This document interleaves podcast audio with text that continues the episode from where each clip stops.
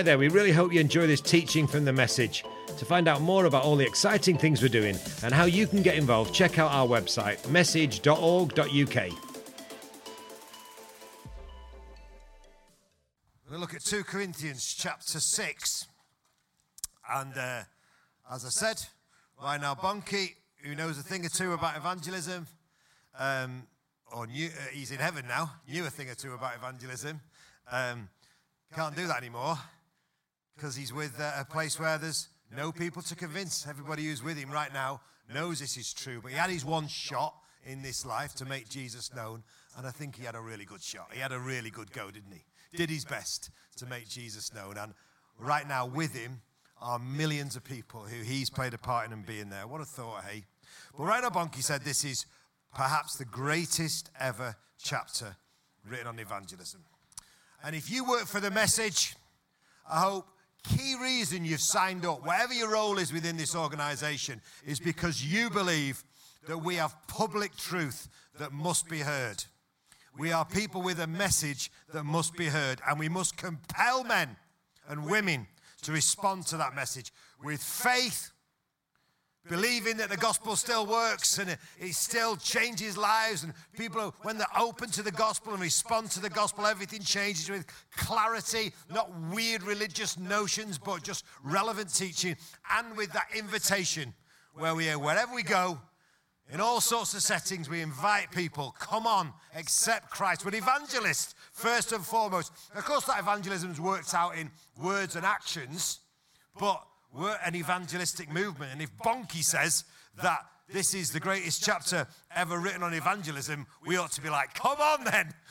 what did Paul say that's so relevant to us today as we try and work that out in, in the 21st century?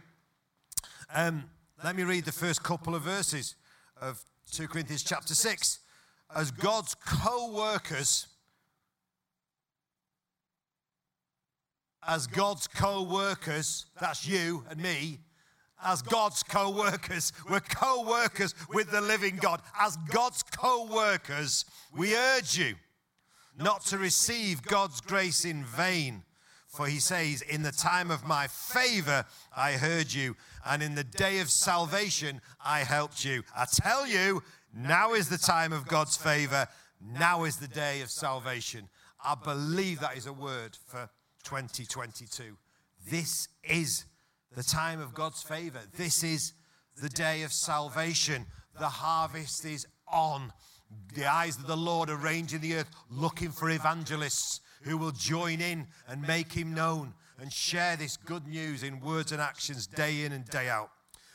Forgive me if you're in church on Sunday and I mentioned this, but I had a great phone call after prayers last Tuesday morning from this old boy. In fact, he's a lot older than this now. You got a picture? Yes. This guy's called Eric Delve. He's now probably 80, so this is maybe 20 years previous. But Eric Delve is literally the most powerful evangelist I've ever heard preach the gospel. Unbelievable. If you can track back and hear Eric Delve preaching on the cross, he will knock your socks off. My wife became a Christian under Eric Delve's ministry, and he's just an amazing man. Nearly died recently. He's been very poorly.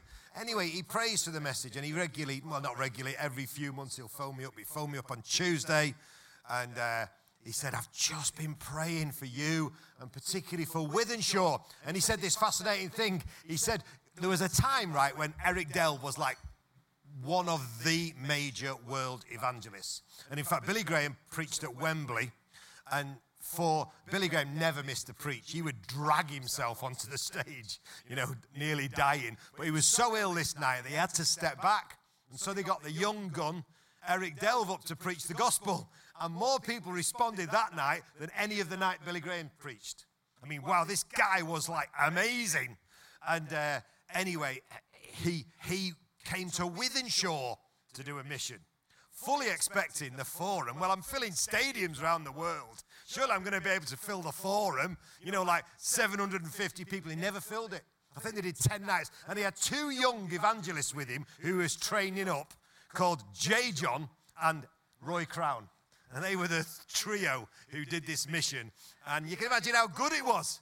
it was, uh, I was there every night pretty much. And, uh, but they never filled it. And Eric said, I was praying, Lord, why can't we fill this venue? What's going on? Why is this so hard? And the Lord said, You're not going to fill it, Eric, but people in the future certainly are. And he joined the mission. He said, What is this all about? Why is Wythenshawe the hardest mission I've ever done in all my evangelistic ministry? The hardest place is travel the world. Why is Wythenshawe the hardest place? And God said to him that week, You're turning over the ground, Eric, as you preach the gospel here for a future harvest. And he said to me, this is what you're experiencing now, and you're going to experience it in greater measure. I find that very exciting, don't you? Do it, Lord. And of course, we filled the forum multiple times since then. We filled it twice at Christmas, didn't we, just a few weeks ago? And we've seen hundreds and thousands and thousands of people respond in that venue. Eric said he was praying for us and God spoke to him clearly through Matthew chapter 4, where it says, where as Jesus came out of the desert, he quotes the prophet Isaiah. He says, Land of Zebulun, Galilee of the Gentiles, a light has broken forth. The light will overcome the darkness, and it's the light of Jesus. But Galilee of the Gentiles is where Jesus came from. In other words, the Northwest, where the hard hearted people live, those flipping Gentiles, you know, the land of Zebulun, the place where nothing's going on. All the action was in Jerusalem, backwater Galilee. Guess where Jesus came from? Guess where a light shined forth from? With this upside down gospel. Anyway, something ace happened as well. Not only did I speak to that mighty man of God, I spoke to this mighty man of God as well. Yes. This is Les Hutchinson, and I show you that picture because I want you to know, especially if you watch it online and you're not part of the message, there is somebody who works for the message who's older than me. and he's called Les Hutchinson. And, uh, and he heads up our HR. But Les went into the job centre in Wythenshawe and he was chatting to the job centre people last week. And uh, they were asking for more copies of our community grocery brochures so they could give them out to Wythenshawe people because they said it's just such a brilliant thing you're doing, feeding the poor families across Wythenshawe. And they said this lovely thing to Les. Everybody's speaking so well of you. Everybody loves what the message you're doing. Everybody's so for you. And I'm like, oh, flip. We've got the prophetic word. We've got all the kindness going on. Guess what? The next thing that's going to happen is we are going to pray for every street in Wythenshawe. We've got an app, and in the next couple of weeks at Prayer Day, uh, please, if you're watching online, join in. You'll hear more about this. We've got an app, and we at the message, we want the whole of Greater Manchester prayed for. We're charging the church, but here at the message, we're going to make sure 110,000 people are prayed for prayer walk in every street, saying, Lord, fulfill your word to us. On the back of all this kindness, imagine if we can empty Wythenshawe into Wythenshawe Park on the 1st to the 3rd of July. Imagine if the gospel has been preached, the ground has been turned over, the prophetic word has come, the Lord spoken through the Bible. Are we going to see a harvest in Wythenshawe? Come on, Lord. I'm excited about that. Today's the day of his favor. Today's the day of salvation, says Paul. Read on uh, as, as Paul brings these searing, challenging words about the work of the evangelist. Verse 3, he says, We put no stumbling block in anyone's path so that our ministry will not be discredited. Rather, as servants of God, we commend ourselves in every way, in great endurance, in troubles, hardships, and distresses, in beatings, imprisonments, and riots, in hard work, sleepless nights, and hunger, in purity, understanding, patience, and kindness, in the Holy Spirit, and in sincere love, sincere love in truthful speech, and in the power of God, with weapons of righteousness in the right hand and in the left, through glory and dishonor bad report and good report, genuine yet regarded as impostors, known yet regarded as unknown, dying and yet we live on, beaten and yet not killed, sorrowful yet always rejoicing, poor yet making many rich, having nothing yet possessing everything. We've spoken freely to you, Corinthians, and opened wide our hearts to you. We're not withholding our affection from you, but you're withholding yours from us. Paul had received grace grace upon grace, and he never got over it. You listen to his passion here the gift of the gospel to grace, and his understanding of it was so deep that it placed on him a massive obligation to share it with everybody. Have you felt that obligation as a Christian? The grace of God is so great to you. You'd be lost without it. You'd be hopeless.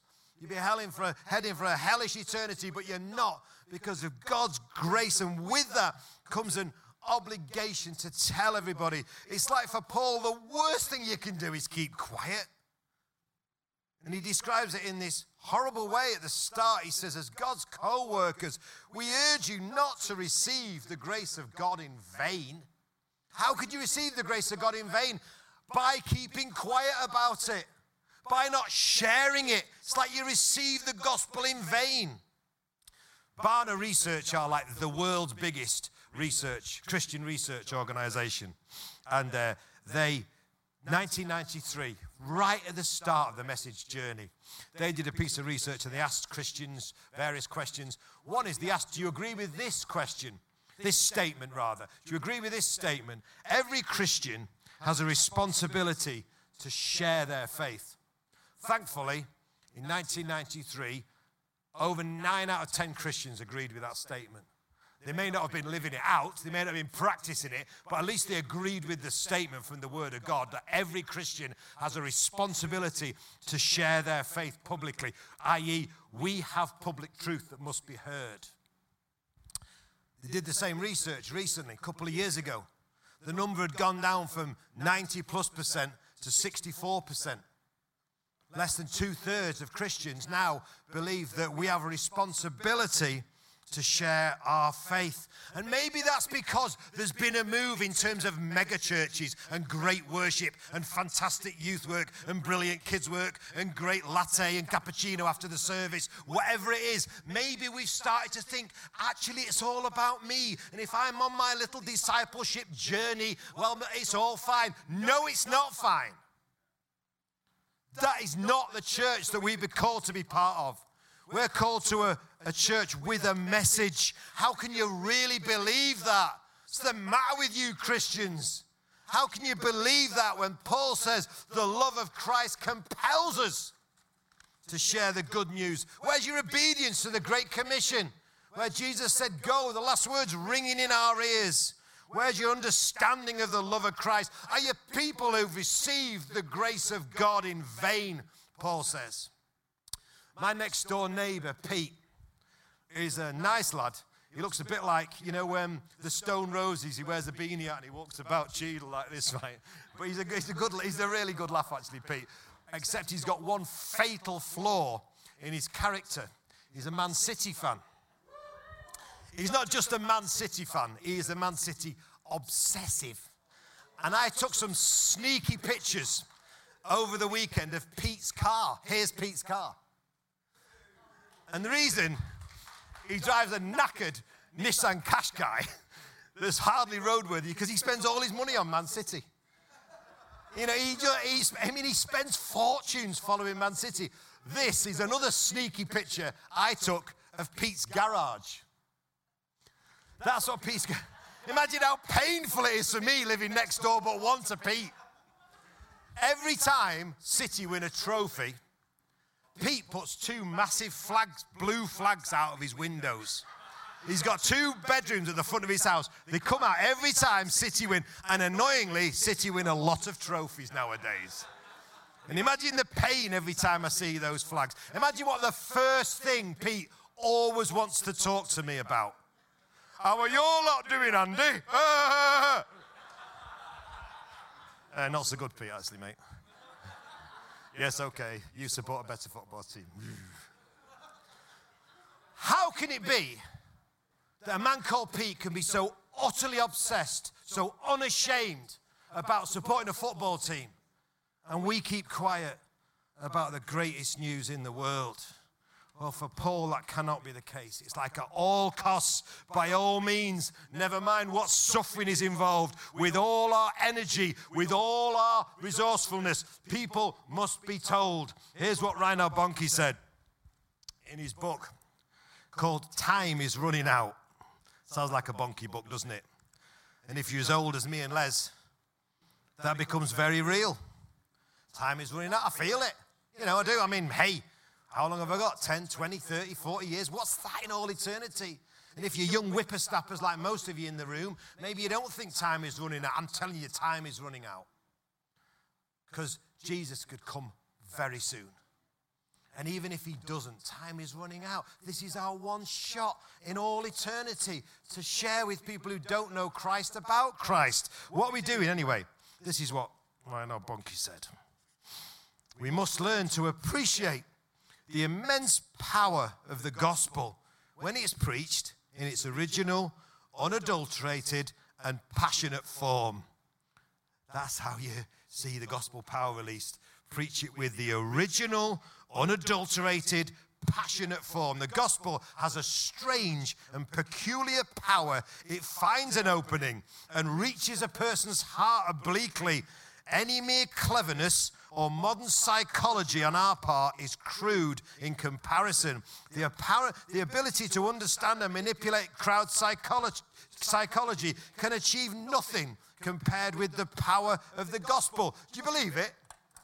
As we preach the gospel, as we're prayed up, as we go in obedience, there's a power. You experience the power. That's why you're sat in this room. That's why you're logging on today, so many of you, because you've experienced the power. I experienced it as a teenager. It turned my world upside down. Why was I so hungry, so passionate? It's the power of God. It wasn't the clever evangelist at the front. And we need to see that released, don't we?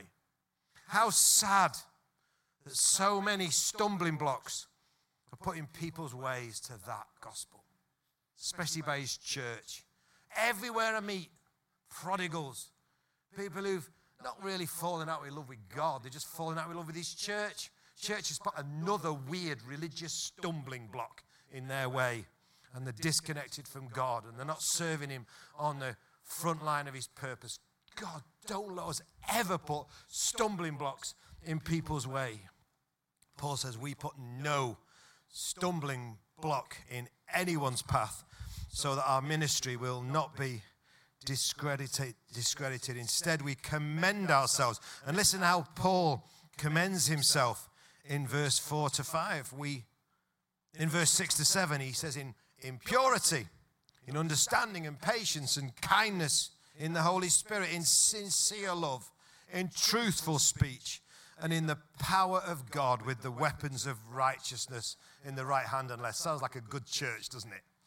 Imagine if we could be part of a church that was pure and understanding to people's difficulties and challenge, patient with people when they go a bit weird on us, kind in the Holy Spirit, sincere and loving. Sounds a great church, doesn't it?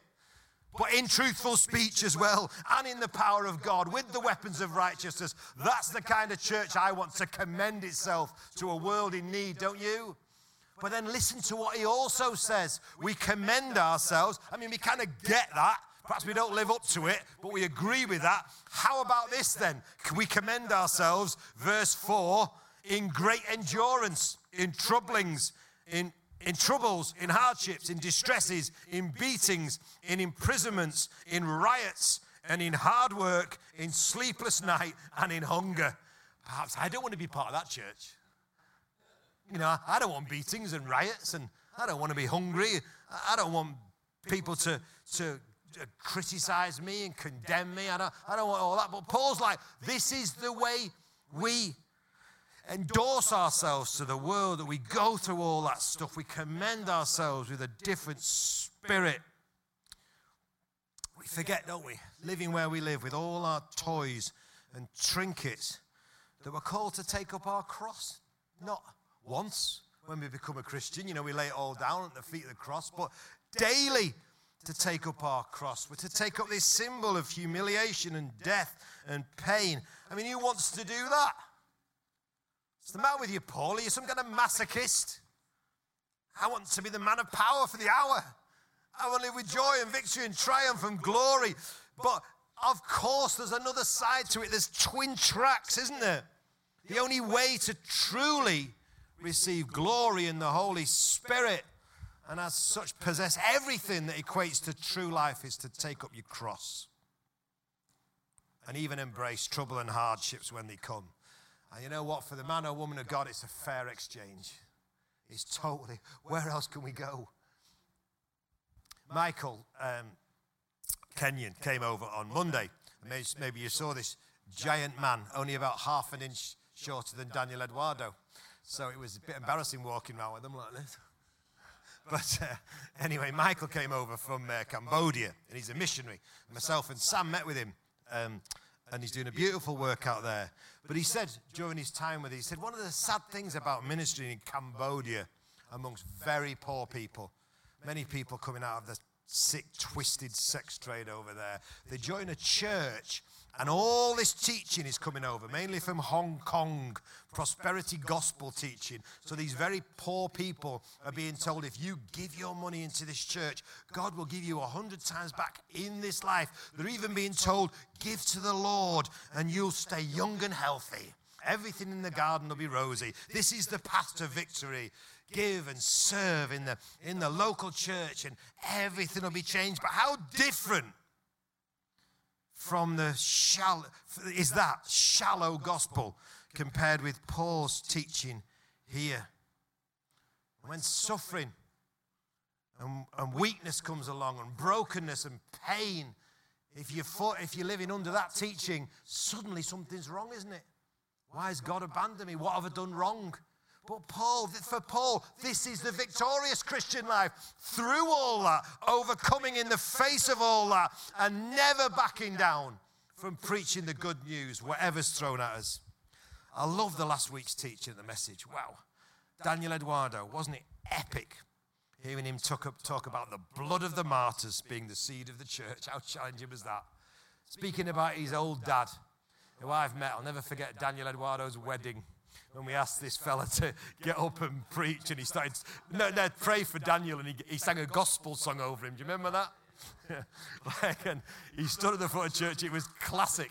But, uh, but this old fella was ministering in Angola in a time of great persecution and was caught reading his Bible. So the troops battered them, battered him with their, the butts of their guns, and then he, imprisoned him. And the, the leader of the army came in and said, What will be your last words before you face the firing squad? Daniel Eduardo's dad. His last words were, Jesus died for you on the cross and Jesus loves you.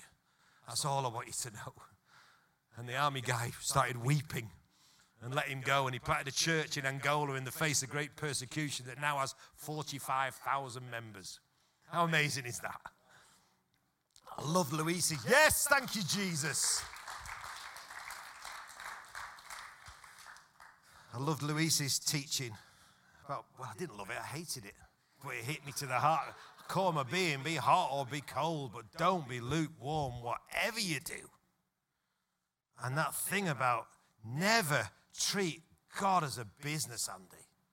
Never treat him as a business just to feed your lifestyle or provide for you. No, you're Lord of my life, whatever it costs to serve you. And I don't think young people are leaving the church and have been leaving the church over the last couple of generations in drove because the bar is too high. It's because the bar's too low. Easy peasy religion. Just come and sign up, and everything in the garden will be rosy. Come to our vibrant youth meetings. Young people don't want that. They want a cause that's worth laying their life down for, and we've got one.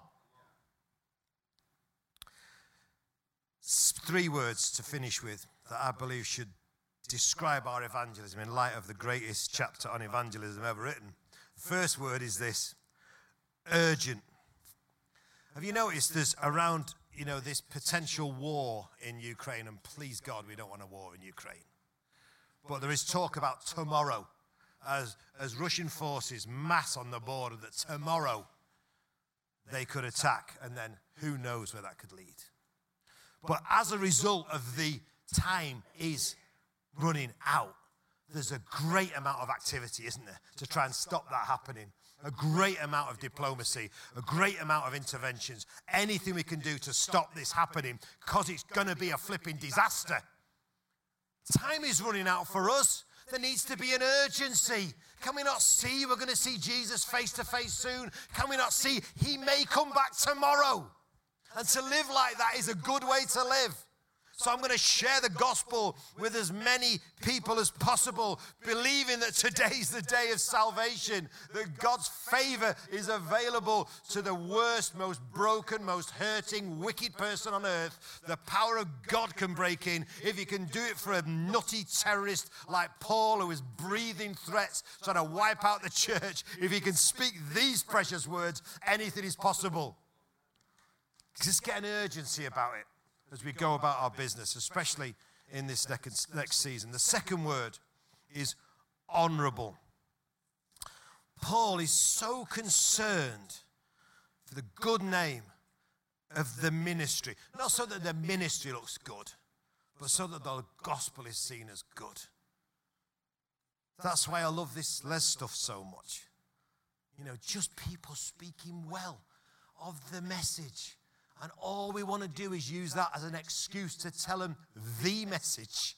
It's a platform to share the message. Yes, the kindest thing we can do with the people in this neighborhood is share the good news with them.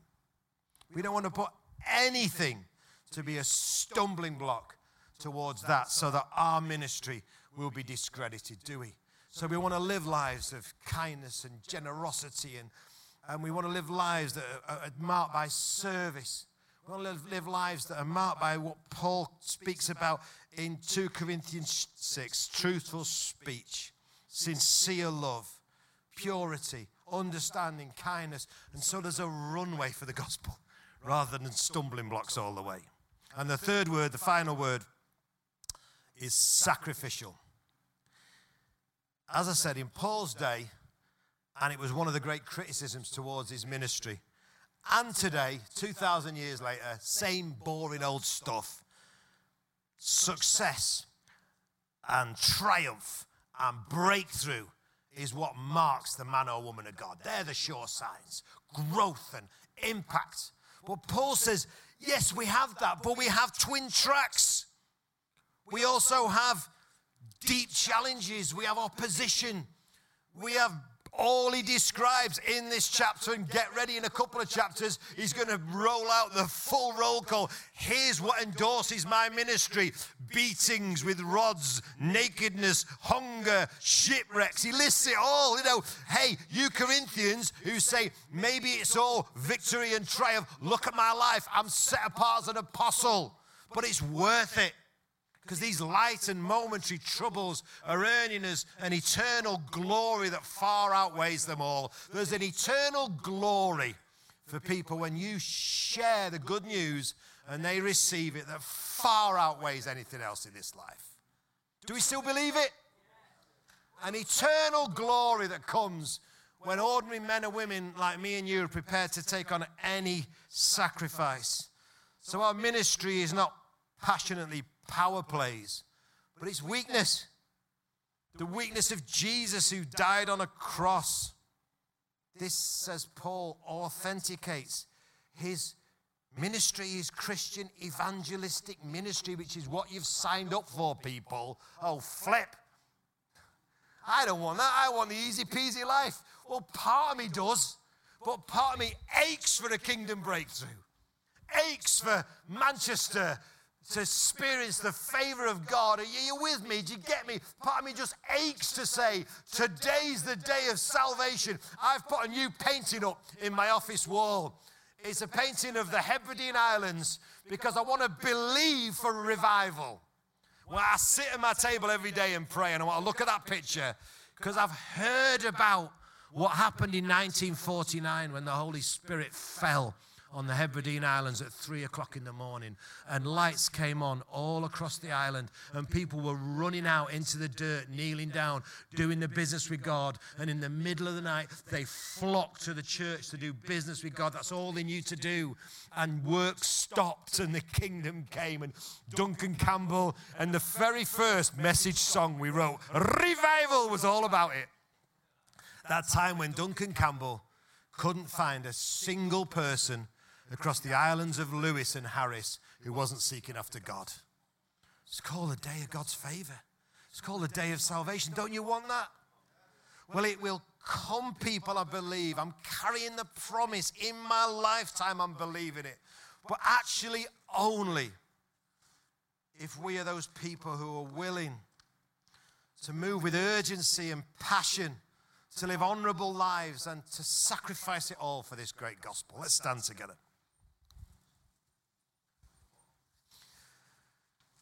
Yeah, your word is so challenging, but so beautiful. And even in it, Lord, we can feel your great heart for lost people. Your heart burns, Jesus. You went all the way to the cross. And I'm sorry, Lord, for the times I lose sight of that and just chase after my ministry or my agenda. And forgive me, Lord. Whatever it takes, we want to say this morning, let us experience truly the day of your favor to a next level truly the day of salvation, where men and women are swept into your kingdom in unprecedented numbers, and, and the light and momentary troubles we experience are just totally taken over by the eternal glory that far outweighs them all. Let it be, Lord, a passionate, vibrant, joyful, sacrificial bunch of Jesus followers. Jesus be the center of it all. And we pray you'll help us to lift your cross high over this city and many cities all over the world in this next season. All for you, Lord. Let's have the band back and let's just press into this a little minute. Yeah, come on. Don't forget to check out message.org.uk to find out how you can support our work or even get involved with one of our teams. We also have another podcast called The Flow Podcast, where we share stories and testimonies of the amazing things that God's doing in people's lives. Search for The Flow Podcast on iTunes or Spotify or wherever you get your podcasts. Thanks for listening.